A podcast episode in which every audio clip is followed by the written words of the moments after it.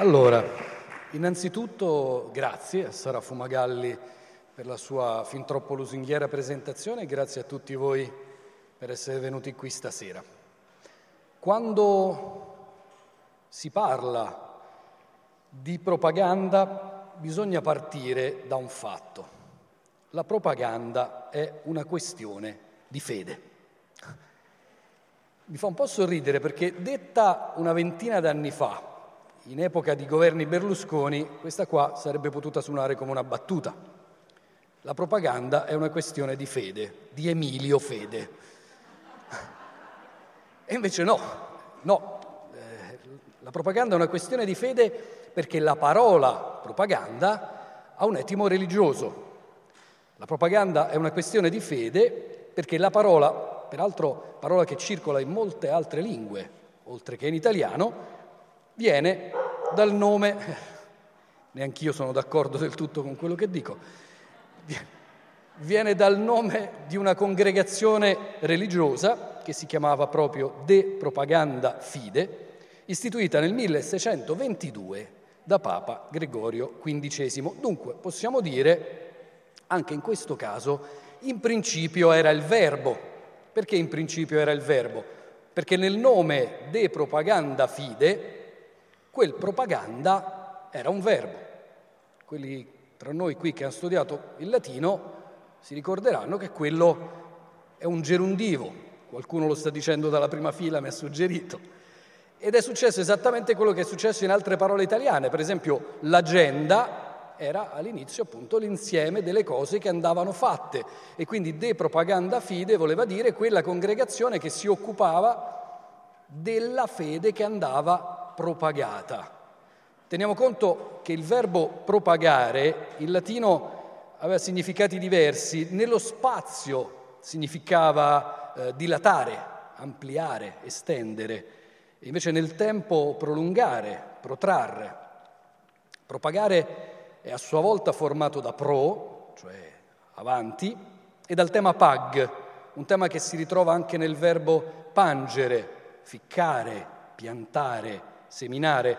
Insomma, ormai è chiaro che il nome di quella congregazione indicava proprio la finalità della diffusione della fede cattolica. Oggi forse diremmo, riprendendo proprio l'idea di seminare, della disseminazione della fede cattolica. E quel nome, De Propaganda Fide, molto presto cominciò a essere abbreviato, per cui parlando di quella congregazione si diceva di questo si occupa la propaganda. Capite da voi che una congregazione che aveva come obiettivo quello di diffondere la fede cattolica non poteva essere ben vista negli ambienti protestanti. Di qui, fin dall'inizio, una accezione almeno in parte negativa della parola propaganda.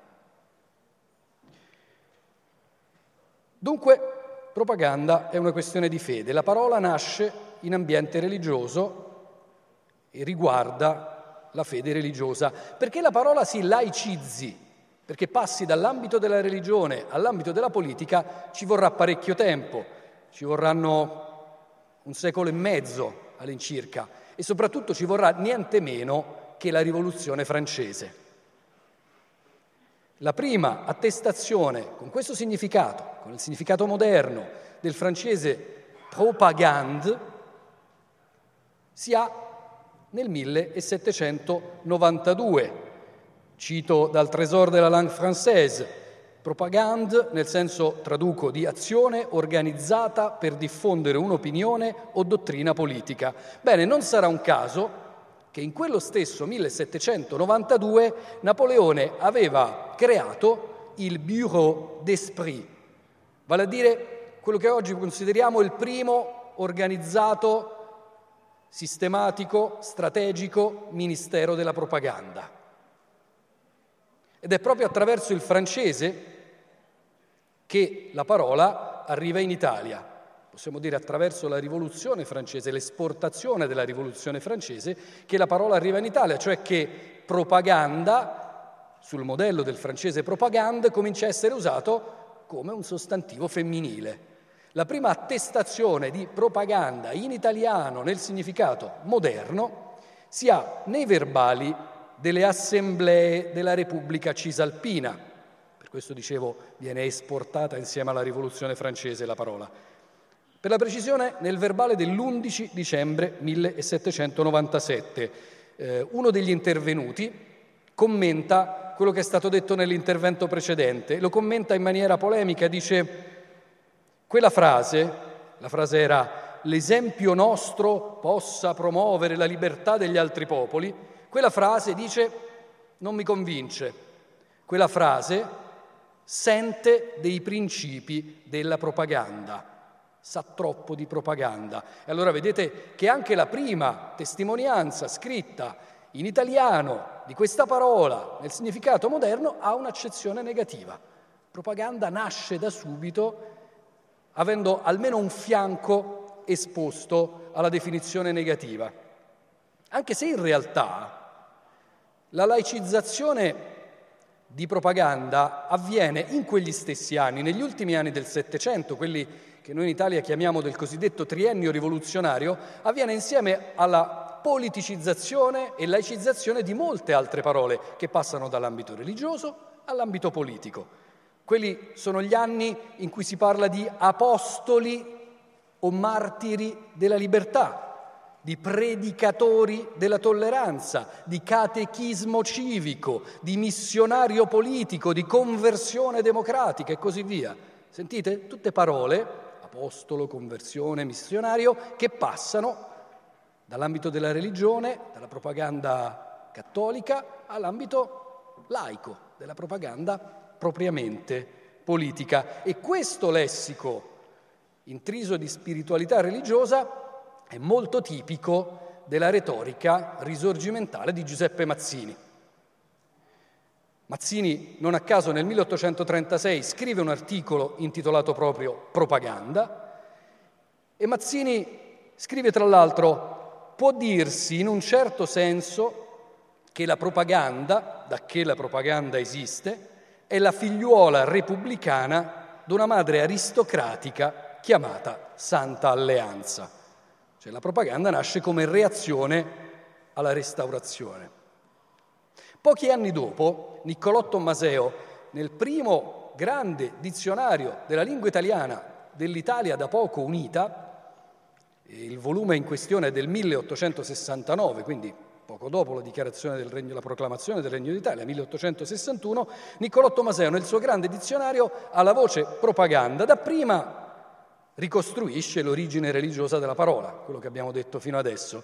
Poi però aggiunge, in una di quelle noticine che aggiungeva lui proprio firmate con la T puntata: ma perché gli avversari delle cose sacre prendono volentieri così le parole come le cose agli usi propri, cioè rubano gli avversari delle cose sacre dalla religione, fare una propaganda o far propaganda, dicesi anche di società o impresa o azione cospirante di più persone per fondare o distruggere che sia, per piantare e spiantare, per affermare e negare.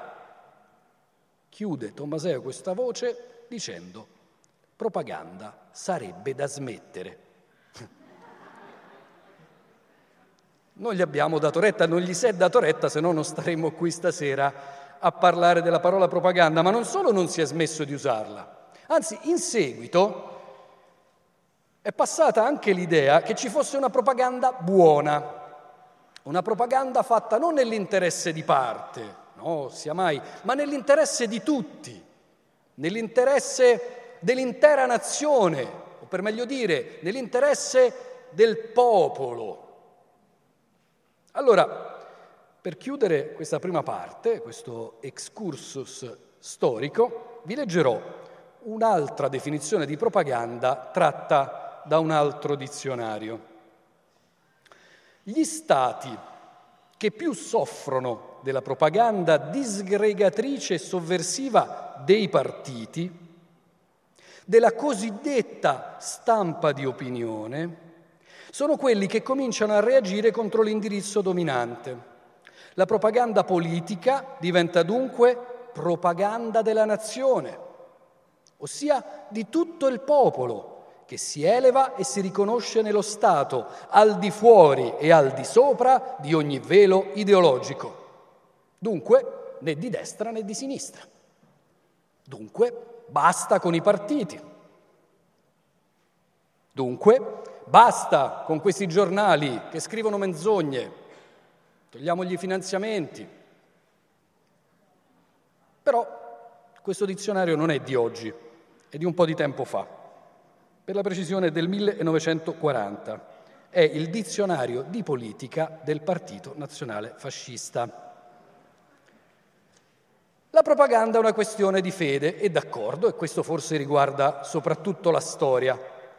Ma la propaganda è, e mi sentirei di dire è sempre stata, indipendentemente dai mezzi, stampa, radio, TV, internet, è sempre stata una questione di bugie.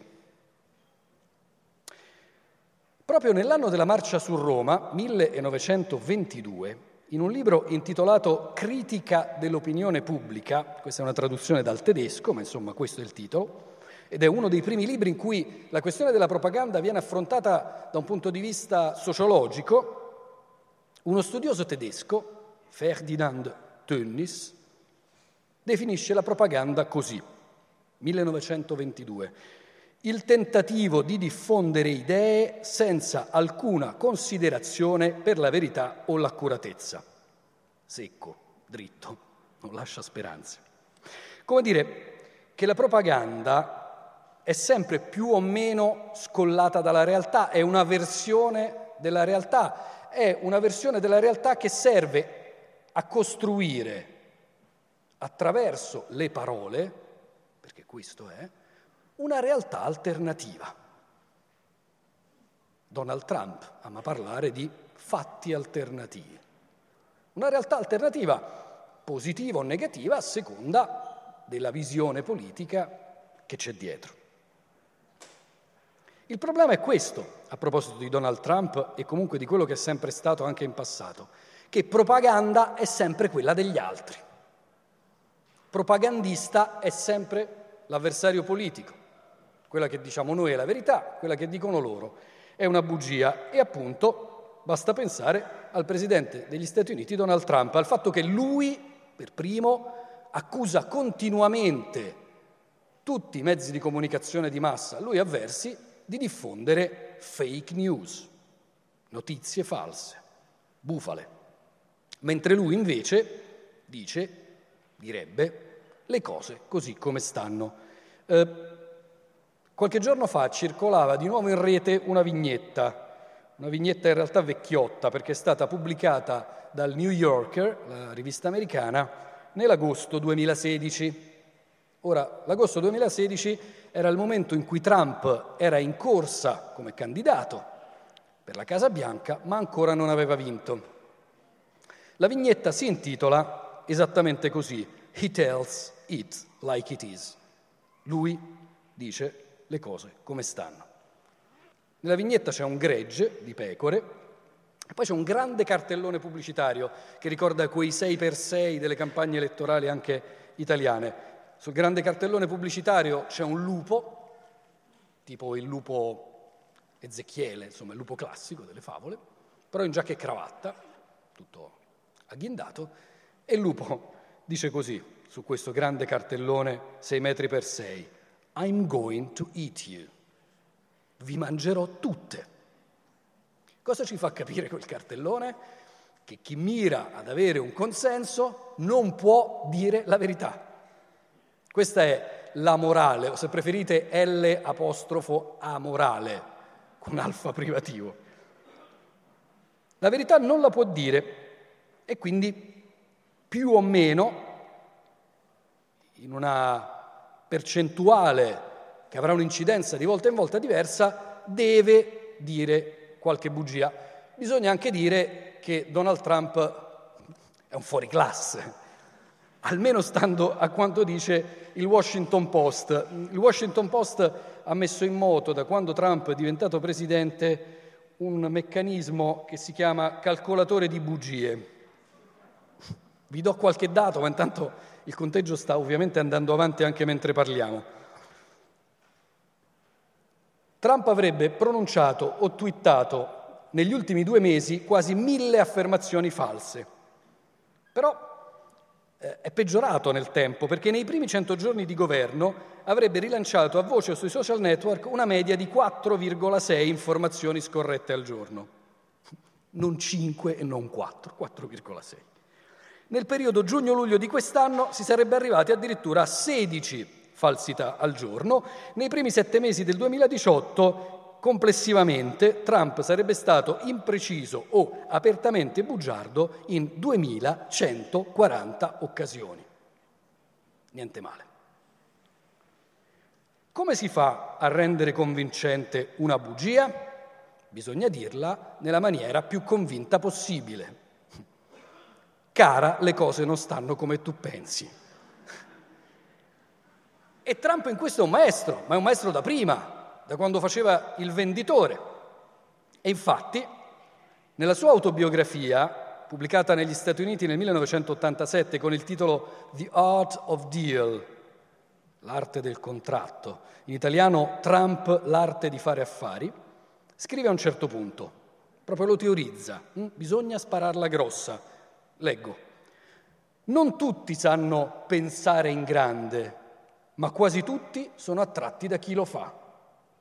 Ecco perché un po' di iperbole, cioè di esagerazione, non fa mai male. Io la chiamo iperbole veritiera, dice Trump. È una forma innocente di esagerazione e ancora più efficace di promozione. Questo lo scriveva nel 1987. Dunque, a rendere credibile la bugia è l'enfasi, l'iperbole, l'esagerazione sfacciata. Il nostro paese potrebbe funzionare molto meglio. Stop. Abbiamo accordi commerciali pessimi. Stop. Il nostro paese non funziona. Stop. Tutti vincono tranne noi. Stop. Abbiamo bisogno di vittorie. Stop. Non abbiamo più vittorie. Stop. Il nostro paese sarà grande di nuovo. Stop. Stop ricorda i telegrammi di quando io ero bambino, ma i tweet non è che siano più lunghi, anzi forse sono persino più brevi dei telegrammi. Questa è la propaganda di Trump, frasi brevi, elementari, che insistono sempre sullo stesso tema e creano una polarizzazione tra enfasi positiva per le cose che lui dice, promette o apprezza. Gli aggettivi preferiti che lui usa sono great, terrific, the best, che non è un aggettivo ma la cosa migliore sempre, quella che fa lui. E invece al contrario è disaster, the worst ever, un disastro, la cosa peggiore di sempre. Così lui crea un muro contro muro. Tutto quello di cui lui parla e che promette è meraviglioso, tutto il resto è terrificante, disastroso, inqualificabile. Dunque, le bugie funzionano se uno le dice convinto, se le spara grosse, se le esagera, ma funzionano molto meglio se uno le urla fino a coprire la voce degli altri, di chi sostiene cose diverse. E badate bene che oggi urlare non vuol dire soltanto urlare con la propria voce durante i comizi o durante i dibattiti, cosa che peraltro Trump fa e molti politici italiani fanno da tanto tempo, ma vuol dire anche urlare per iscritto. I tweet di Trump sono scritti quasi sempre dall'inizio alla fine in caratteri maiuscoli, il caps lock. No? Quando noi blocchiamo con quel tasto della tastiera in modo tale che tutto quello che si scrive sia maiuscolo. E maiuscolo vuol dire, nel codice della scrittura online, da sempre urlare. Tanto che la famosa netiquette, cioè il galateo della scrittura online, lo sconsigliavo, addirittura lo vietava, perché era una forma di maleducazione. Io non posso urlare in chat mentre chiacchiero con un'altra persona. Invece Trump urla, e urla anche per iscritto. E questa cosa qui la fanno anche in Italia altri politici. La fa molto spesso Salvini, la faceva molto spesso Grillo, da ultimo la fa anche Renzi. Dunque, la propaganda è una questione di fede, d'accordo? La propaganda è una questione di bugie e sembra che su questo non ci si possa fare niente, ma la propaganda è anche una questione di emozioni. Di emozioni. Cioè, per una propaganda che passa attraverso Twitter, di emoji. Di emoji. Ormai non c'è più tweet di politico italiano che non abbia una di quelle figurine, che non sono neanche più soltanto faccine, sono disegnini ad accompagnare lo scarno testo del messaggio.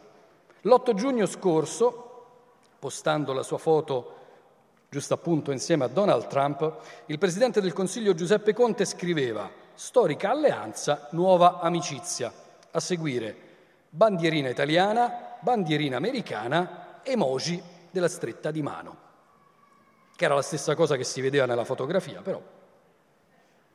Il 10 luglio Luigi Di Maio posta una foto di lui e Virginia Raggi, sindaca di Roma, a proposito di una, cito, cabina di regia per lo sviluppo di Roma con tutti i ministeri interessati. Segue l'emoji del bicipite contratto, a mostrare una forza invincibile. Quando è stato lanciato l'hashtag Bye Bye Vitalizi, dopo l'approvazione della legge che dovrebbe abolire i vitalizi dei parlamentari, due emoji diversi. Conte ha scelto i bicchieri che tintinnano nel brindisi, Di Maio, più letteralmente, visto che l'hashtag era Bye Bye Italiano, la manina che saluta. Salvini le usa molto spesso le emoji. Per esempio, commentando una foto di Macron, presidente francese, insieme al Papa, in maniera perplessa usava la faccina che tiene pollice e indice sul mento, perché Macron accarezzava il Papa, lui dice: ma avete mai visto uno accarezzare il Papa? Quando invece si è trovato a commentare la sentenza della Cassazione, per cui la frase andate via, detta a stranieri, può configurare il reato di odio razziale, ha pensato bene di scrivere 3 volte andate via, andate via, andate via. E poi ha concluso, beffardo, con l'emoji della risata a tutta dentatura. Insomma, propaganda in principio era un verbo e adesso è un disegnino. D'altronde, anche in questo la politica non fa che adeguarsi a quello che succede nel mondo circostante. L'Oxford Dictionary, prestigiosissimo dizionario della lingua inglese, ogni anno, ormai da 15 anni, sceglie la parola dell'anno. Bene, nel 2015, secondo l'Oxford Dictionary, la parola dell'anno è stata la faccina che piange dal ridere. Parola dell'anno. In inglese non si chiama così, si chiama in una maniera simile Face with Tears of Joy, con le lacrime di gioia. L'anno prima, d'altronde, la parola più usata in internet, secondo la rilevazione di un'istituzione che si chiama Global Language Monitor, la parola più usata in internet sarebbe stata un'altra non parola, un'altra emoji. Cioè nel 2014 la parola più usata in internet in tutto il mondo sarebbe stata il cuoricino rosso che batte. E allora capite da voi che la politica si adegua. Siamo passati dalle parole alle immagini, siamo passati dal logos, che voleva dire verbo ma anche pensiero, ai loghi, i disegnini che accompagnano le marche commerciali. E questo è. La politica si adegua adottando un linguaggio elementare, un linguaggio appunto refrattario al ragionamento. Una propaganda che sceglie un linguaggio infantile, quindi rinuncia a interpretare, a cercare di interpretare la complessità del mondo, provando a trovare soluzioni altrettanto complesse, no? Semplifica tutto in questa serie di disegnini stilizzati. Insomma, più che in un dibattito politico, ogni tanto sembra di ritrovarsi in un cartone animato. e lo dico per chi come me ha un figlio o una figlia al di sotto dei 10 anni. Avete presente quel peraltro meraviglioso film d'animazione di Disney che si chiamava Inside Out? Inside Out è un film che mette in scena le emozioni che agiscono nella mente di una bambina. Bene, la propaganda, come in un cartone animato, smuove più o meno le stesse emozioni, come vedremo, ma non per rivolgersi alla mente di una bambina, ma per rivolgersi alla famigerata pancia degli italiani. Le emozioni base sono sempre quelle e sono in gran parte negative. Tristezza che la propaganda usa soprattutto nella forma dell'autocommiserazione e della nostalgia. Guardate i simboli che sono stati usati ultimamente per smuovere le emozioni dell'elettorato, per smuoverle appunto nel senso di si stava meglio quando si stava peggio, nostalgia per il passato, flipper, ghiaccioli, lira, naia, case chiuse e anche nostalgia per un mondo senza vaccini. Dopo la tristezza, la paura. La paura innanzitutto come paura dell'altro e molto spesso anche come paura del nuovo. E poi, sempre tra le emozioni di base di Inside Out, il disgusto. Disgusto per ciò che non si conosce e dunque non si capisce. E poi tanta rabbia da sfogare in un infinito e incondizionato vaffa, così che la gioia, che pure c'è in quel cartone animato, sembra rimanere quasi soltanto quella per le disgrazie altrui, soprattutto per chi in qualche modo è in vista, ha avuto successo e dunque fa parte dell'elite, della casta. Ora, tutto questo è inevitabile perché ormai da tempo gli psicologi e i neurolinguisti lo hanno dimostrato scientificamente. Per convincere qualcuno a fare qualcosa, badate bene che lo stesso principio vale per la pubblicità commerciale, non bisogna rivolgersi al suo intelletto, il ragionamento è abbastanza inefficace, bisogna riuscire a smuovere le passioni, le emozioni. Questa è la strada per convincere le persone. Però, a maggior ragione, viene da pensare che il logos è in questo momento la sola vera trincea contro la twittatura. Cioè la dittatura di Twitter. Queste sono parole, compresa la definizione di twittatura, di Michele Serra.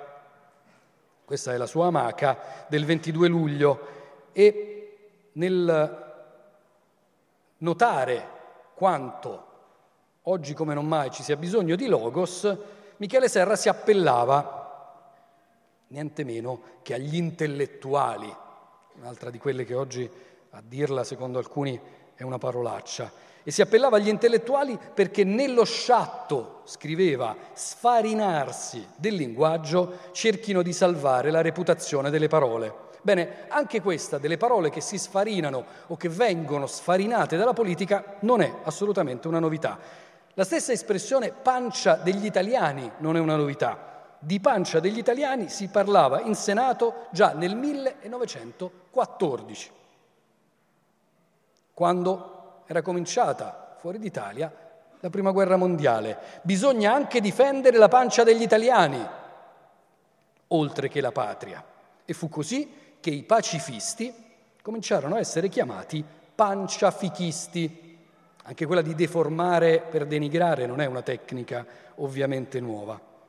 Soltanto 4 anni dopo, 1918, a guerra appena finita, questa definizione, panciafichisti, veniva già considerata da Antonio Gramsci arcaica, ormai fuori moda, perché notava Gramsci in questo articolo le parole si adagiano nella realtà ideologica dei tempi, si plasmano e si trasformano col mutarsi dei cattivi costumi degli uomini. Insomma, non è colpa delle parole, è colpa di come le usiamo le parole. Allora forse dovremmo cominciare a ribellarci all'imperativo categorico, mi scuso se uso così facetamente, in maniera faceta, una categoria filosofica seria, all'imperativo del parla come mangi, a proposito di pancia. Anzi, in termini in cui tutti parlano alla pancia, gli intellettuali, è ovvio, la parola stessa intelletto non va di moda, non possono che essere marginati, però forse bisognerebbe smettere di lamentarsi, perché lamentarsi non serve mai, non serve a niente, e anche non accontentarsi della critica. Bisognerebbe, se si vuole davvero tornare a incidere sulla realtà, sforzarsi di pensare idee nuove e soprattutto di trovare le parole giuste non solo per farsi ascoltare, ma per aprire degli spazi anche un po', come posso dire, abitabili al dialogo, al confronto con chi non la pensa esattamente come noi, anche per fare breccia soltanto di qualche scheggia in questo muro contro muro, che alla fine non è un confronto di idee, è uno scontro continuo, sempre più acceso e sempre meno costruttivo.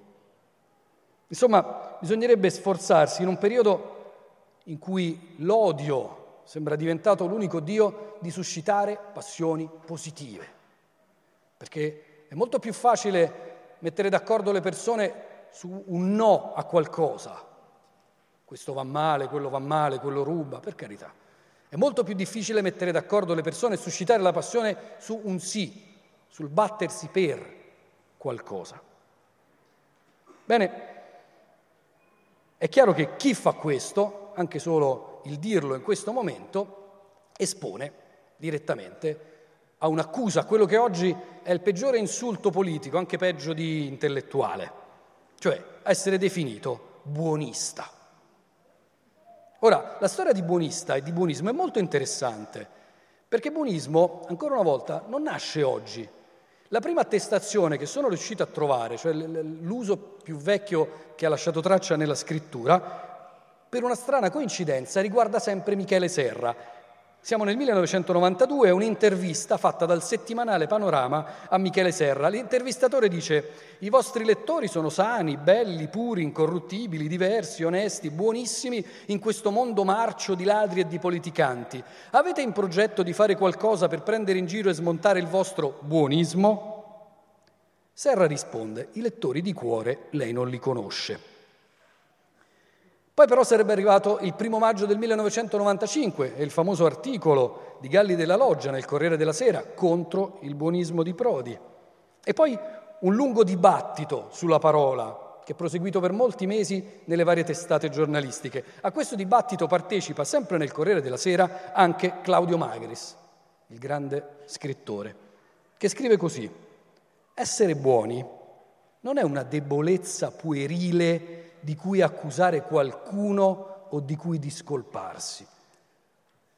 Ai miti il sermone della montagna promette la terra. Senza pretendere tanto sarebbe già abbastanza se la mitezza diventasse anche solo un po' più presente nella politica, nella vita comune della polis, della città in cui coabitano gli uomini, animali sociali. Buono non è una parola zuccherosa, ma è una parola forte, da usare con pudore ma senza eccesso di pudore». E invece oggi buonista, lo dicevamo, è l'insulto più diffuso. In Italia vivono 5 milioni di persone in povertà maiuscolo assoluta, 1,2 milioni di bambini maiuscolo, che lo sciopero della fame lo fanno tutti i giorni nel silenzio che buonisti, giornalisti e compagni vari, eccetera, eccetera. Salvini, 24 agosto, buonisti, giornalisti e compagni, perché buonista ormai significa comunista, nell'accezione ovviamente più spregiativa che si possa immaginare del termine. Era l'epoca della Nave Diciotti.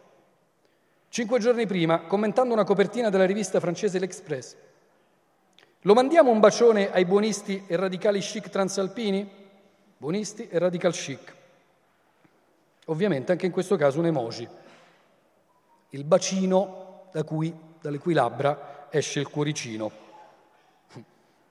una smielatezza che ovviamente suona come puro sarcasmo, perché in questo caso invece i toni sono i toni duri, Non mollo, scrive in continuazione Salvini, parafrasando il boia chi molla dei fascisti anni 60, oppure, andando direttamente ad attingere alla fonte, chi si ferma è perduto. Tanti nemici, tanto onore. Allora, mi viene in mente, tanto per cominciare, una battuta, era un battutista meraviglioso, Marcello Marchesi, che diceva chi si ferma, a proposito di pancia degli italiani, chi si ferma è panciuto, perché non si muove. E poi, quando sento citare frasi di Mussolini, mi viene anche in mente un'altra rielaborazione che ha circolato molto in rete, rielaborazione di quella frase che diceva se avanzo seguitemi, se indietreggio uccidetemi, se mi uccidono vendicatemi. La rielaborazione, adeguatamente aggiornata alle esigenze della vita moderna, recita se avanzo surgelatemi. Insomma, slogan, nient'altro che slogan. Questo famoso slogan o grido di guerra era sovente accompagnato da una selvaggia aria musicale molto riputata a quei giorni. Così dice una traduzione delle cronache della Canongate, un libro di Walter Scott, pubblicato in Italia nel 1831. E in effetti il significato originario di slogan ci riporta alla guerra, perché era proprio grido di guerra di un clan. La parola inglese slogan è una deformazione della parola scozzese sluag gairm, composta a sua volta di gairm, grido, e sluag, guerra, oppure esercito. Poi in inglese slogan è passato a significare dapprima parola d'ordine di un movimento politico, poi, poco più tardi, frase usata per pubblicizzare un prodotto. Ed è proprio con questo secondo significato, quindi prima con il significato commerciale che quello politico, che la parola ricompare in italiano. La troviamo nel 1935 in un dizionario di neologismi, il dizionario moderno di Alfredo Panzini. Slogan è voce americana, dice Panzini, che indica un motto, una parola, una frase ripetuta per pubblicità o propaganda. Propaganda. Però, siccome siamo in tempi di autarchia fascista, Panzini propone l'adattamento italiano. Slogano. Lo slogano ti dà una mano. Così abbiamo fatto uno slogan anche noi. La propaganda, abbiamo detto, è questione di fede, questione di bugie, questione di emozioni, ma, e così siamo arrivati alla fine al punto della questione, è appunto questione di linguaggio. Ce lo ricorda un libro straordinario, il libro di Victor Klemperer, LTI, Lingua Terzi Imperi, la lingua del Terzo Reich, taccuino di un filologo, scritto nel 1947. Ce lo ricorda l'apocalittico 1984 di George Orwell, che lui cominciò a scrivere nel 1948. Un libro da cui troppo spesso viene presa l'idea della neolingua, è sempre una neolingua. Di neolingua si parlò a proposito della lingua usata in epoca berlusconiana, di neolingua si parla adesso a proposito della lingua usata nel periodo del governo pentaleghista. Ma in realtà, tanto per la prima, quanto a maggior ragione per la seconda, che è una diretta emanazione di quella lingua, non credo che sia giusto parlare di neolingua. A me sembra piuttosto una lingua vecchia, una veterolingua, perché è una lingua rozza, semplicistica, aggressiva, una lingua che più che al Grande Fratello di Orwell assomiglia a quella che usano i concorrenti del Grande Fratello televisivo, una lingua che sembra volerci riportare agli istinti primordiali, dunque non tanto a un'idea di progresso quanto a un'idea di regresso, indietro o popolo. Ora, volendo riassumere al massimo, credo che per descrivere questa veterolingua si possa partire da tre parole inglesi, come inglese abbiamo visto è slogan, e cioè mirroring, flaming e framing. Parto dalla prima, mirroring. Mirroring è il modo in cui gli psicologi chiamano quello che in italiano viene reso come ricalco o appunto letteralmente rispecchiamento. Ormai è assodato copiare una persona, la persona che abbiamo di fronte, il nostro interlocutore, imitare non solo il suo modo di parlare, ma il suo modo di muoversi, di gesticolare, la mimica del suo viso, insomma assomigliargli il più possibile è il modo più semplice e diretto per piacere a quella persona e piacendogli convincerla di qualcosa. Sono tecniche che ai venditori vengono insegnate nei corsi di aggiornamento. Che cosa significa questo in termini di propaganda e di lingua politica? Significa che a partire proprio dal 1994, dalla discesa in campo di Berlusconi, grande esperto di pubblicità, non solo televisiva, grande venditore, quello che era il paradigma della superiorità, cioè il meccanismo per cui la propaganda politica funzionava con le parole difficili, con i periodi lunghi, con le frasi altisonanti, con le citazioni latine, bene, è stato abbandonato una volta per tutte a favore di quello che già da anni negli Stati Uniti, ma anche in Francia, si chiamava marketing politico, cioè per vendere il mio prodotto, per convincere le persone mi devo mettere al loro livello, devo somigliare a loro e dunque non più paradigma della superiorità, ma paradigma del rispecchiamento, non più votami perché parlo meglio di te, no? E quindi esibisco la mia superiorità culturale, ma votami perché parlo male come te, se non peggio di te. Sapete che Umberto Eco nella fenomenologia, altro termine filosofico, di Mike Bongiorno diceva, anni 60, Mike Bongiorno piace a tutti gli italiani perché è l'uomo medio più medio di tutti, perché l'italiano vedendolo impappinarsi si sente più intelligente. Berlusconi era amicissimo di Mike Bongiorno, tra le altre cose. D'accordo? Dal paradigma della superiorità al paradigma del rispecchiamento. E questo è il mirroring. Solo che questo implica anche oggi che la propaganda si muove attraverso la scrittura, implica anche l'errore di grammatica, lo strafalcione. D'altronde, per capirci, lo scontro tra due mondi è stato evidente in una puntata di Porta a Porta del 1997. Non so se qualcuno di voi se la ricorda. Da una parte c'era Ciriaco De Mita, forse l'ultimo esponente della vecchia retorica politica democristiano, che aveva fatto un suo discorso secondo appunto il vecchio paradigma della superiorità. Dall'altra c'era Umberto Bossi. Umberto Bossi lascia finire De Mita, gli lascia fare tutto il suo discorsetto, guarda lui, guarda in camera, poi riguarda lui. Ma attacca al tram! Ma attaccati al tram, detto in milanese, d'accordo? Questo è. Umberto Bossi, d'altronde, è quello della famosa canottiera esibita nella villa di Sardegna di Berlusconi, no? Era una retorica, anche quella era ed è una retorica. Quando in rete vediamo queste prese in giro della sgrammaticata lingua dei fautori, dei sostenitori di certe parti politiche, siamo la gente e il potere ci temono, la gente parla come ci pare, possono pure far ridere questi sfottò, ma politicamente sono perdenti. Politicamente sono perdenti perché non fanno che alimentare la contrapposizione tra il presunto popolo e le presunte élite. La riprova è in un articolo del Boston Globe che afferma che lo staff del presidente Trump inserirebbe intenzionalmente errori grammaticali nei messaggi redatti per il suo account Twitter ufficiale, Real Donald Trump. Non solo li mettono apposta per imitare lo stile sgrammaticato del presidente, ma sono felicissimi quando in rete parte la presa in giro virale, come succede tante volte anche in Italia. Perché sono felicissimi? Intanto perché è tutta pubblicità. Basta che se ne parli. E poi perché questo non fa che avallare l'idea che le élite sono contrarie a Trump e Trump è dalla parte dell'uomo medio contro le élite, il che dovrebbe farci sospettare un pochino anche della genuinità dei ripetuti errori grammaticali, ortografici, ma anche geografici e storici commessi dai politici italiani negli ultimi tempi.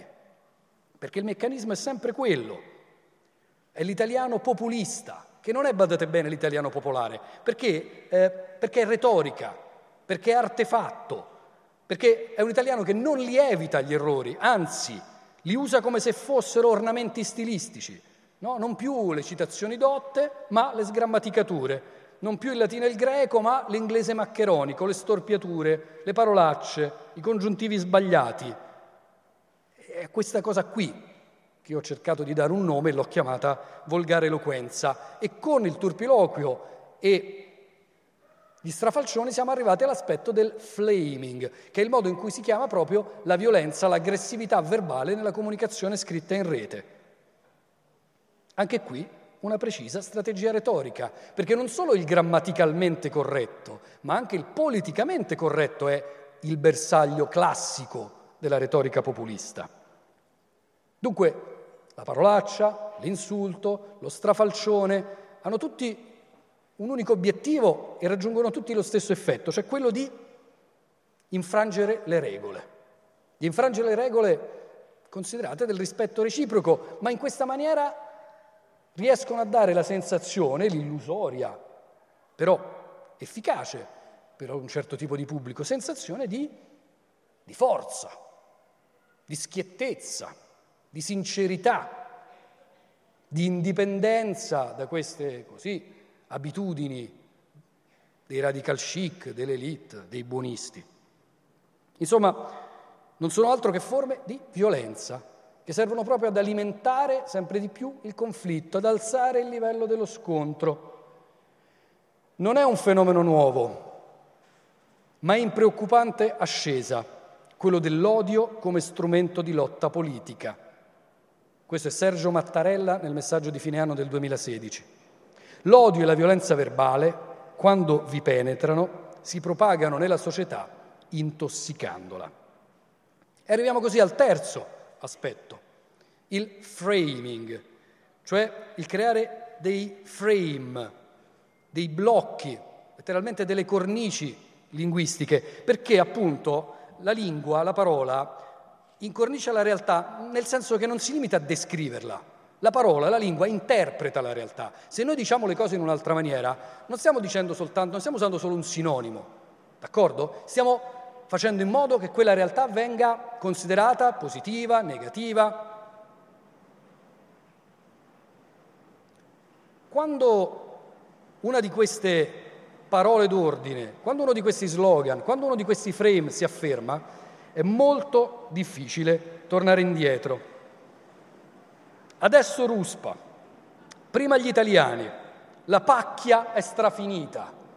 Se io parlo di pacchia per delle persone disperate che sono sfuggite a una situazione atroce e poi alla morte e poi sono lì malate, fame, sete, chiaramente io sto dando un'interpretazione che sterza radicalmente rispetto alla realtà.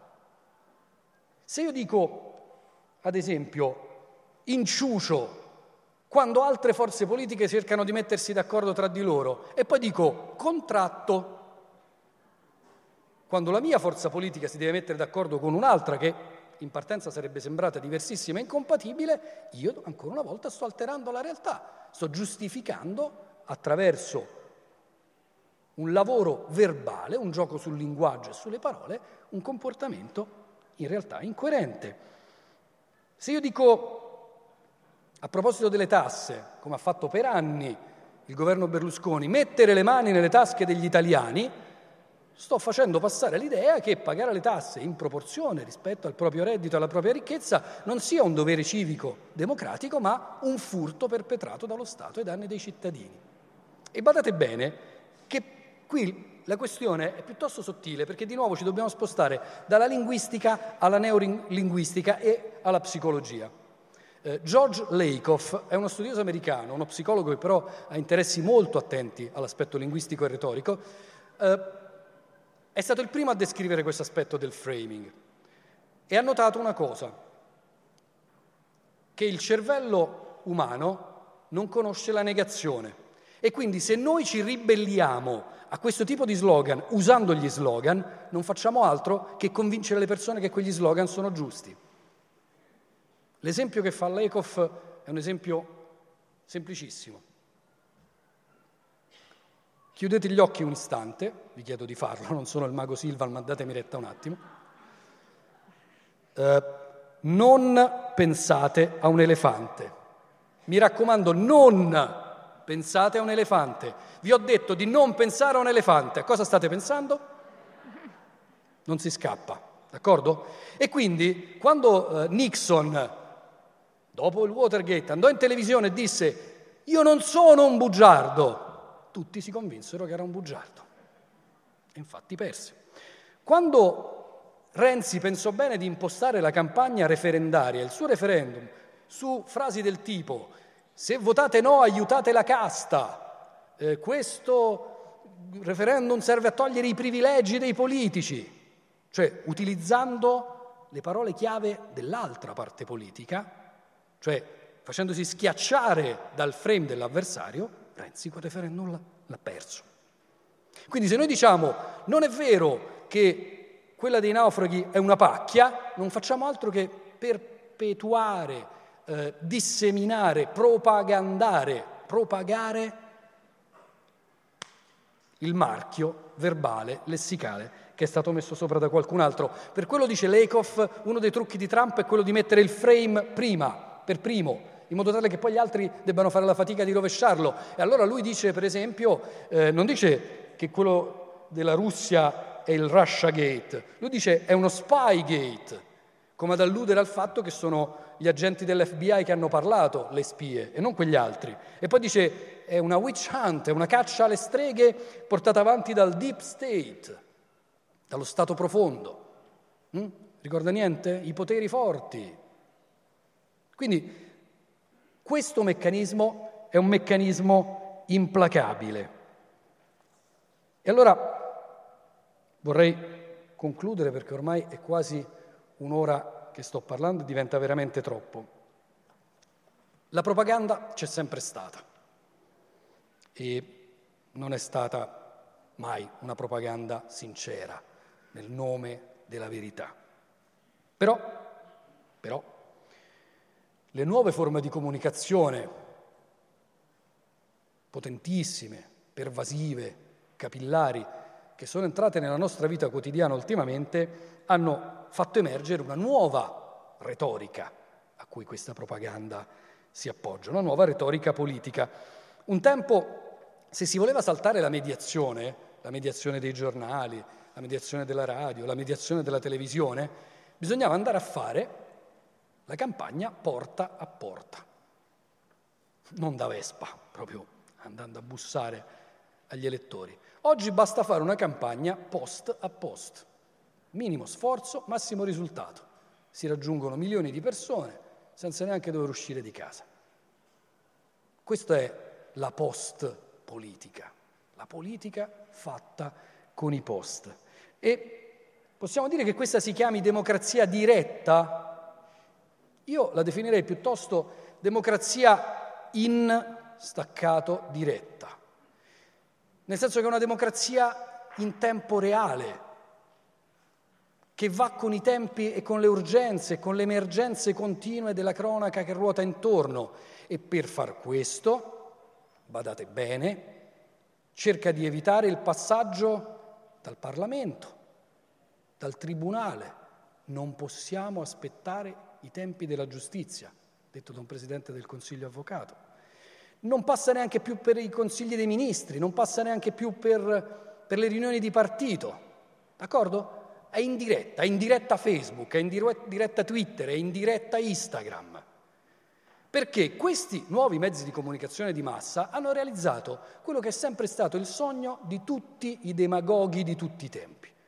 Poter comunicare direttamente, senza mediazioni, con tutto, potenzialmente, il popolo. Poterlo fare in tempo reale e poterlo fare, badate bene che qui è la sottigliezza maggiore, quella che dà più forza a tutto il discorso dei social network, e poterlo fare facendo finta di essere sullo stesso livello. Perché alla fine io sto su Facebook, lui sta su Facebook. E teoricamente lui potrebbe anche rispondermi. E quindi c'è anche questa illusione di essere uno dei tanti, di essere in mezzo al popolo. E allora, qual è il problema? Il problema è che questo tipo di propaganda sembra non lasciare più margine alla riflessione, al ragionamento, perché a un certo punto bisogna uscire dall'emergenza per cercare delle soluzioni politiche. Bisogna alzare lo sguardo, andare un po' oltre.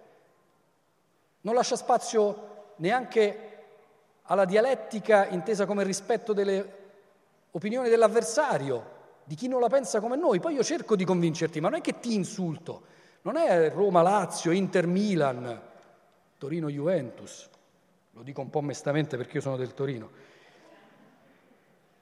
Ora, se la mettiamo così, e questa era l'idea del sottotitolo, non mi ero accorto di esserci io sul maxi schermo, se no mi sarei paralizzato e inibito, meno male, e il sottotitolo nasce da questa idea, cioè che cosa lascia come spazio di azione questo tipo di propaganda nei social network? La prima cosa che ci permette di fare è credere a tutto quello che scrivono i capi politici, credere.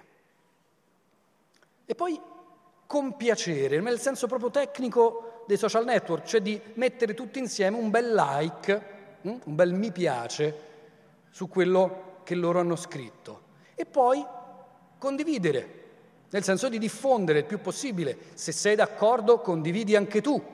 È la frase tipica che era tutta un programma e che chiudeva moltissimi post, soprattutto dell'area grillina un tempo. Credere, compiacere, condividere. Questi tre infiniti suonano sempre un po' male, no? Soprattutto quando cominciano con credere.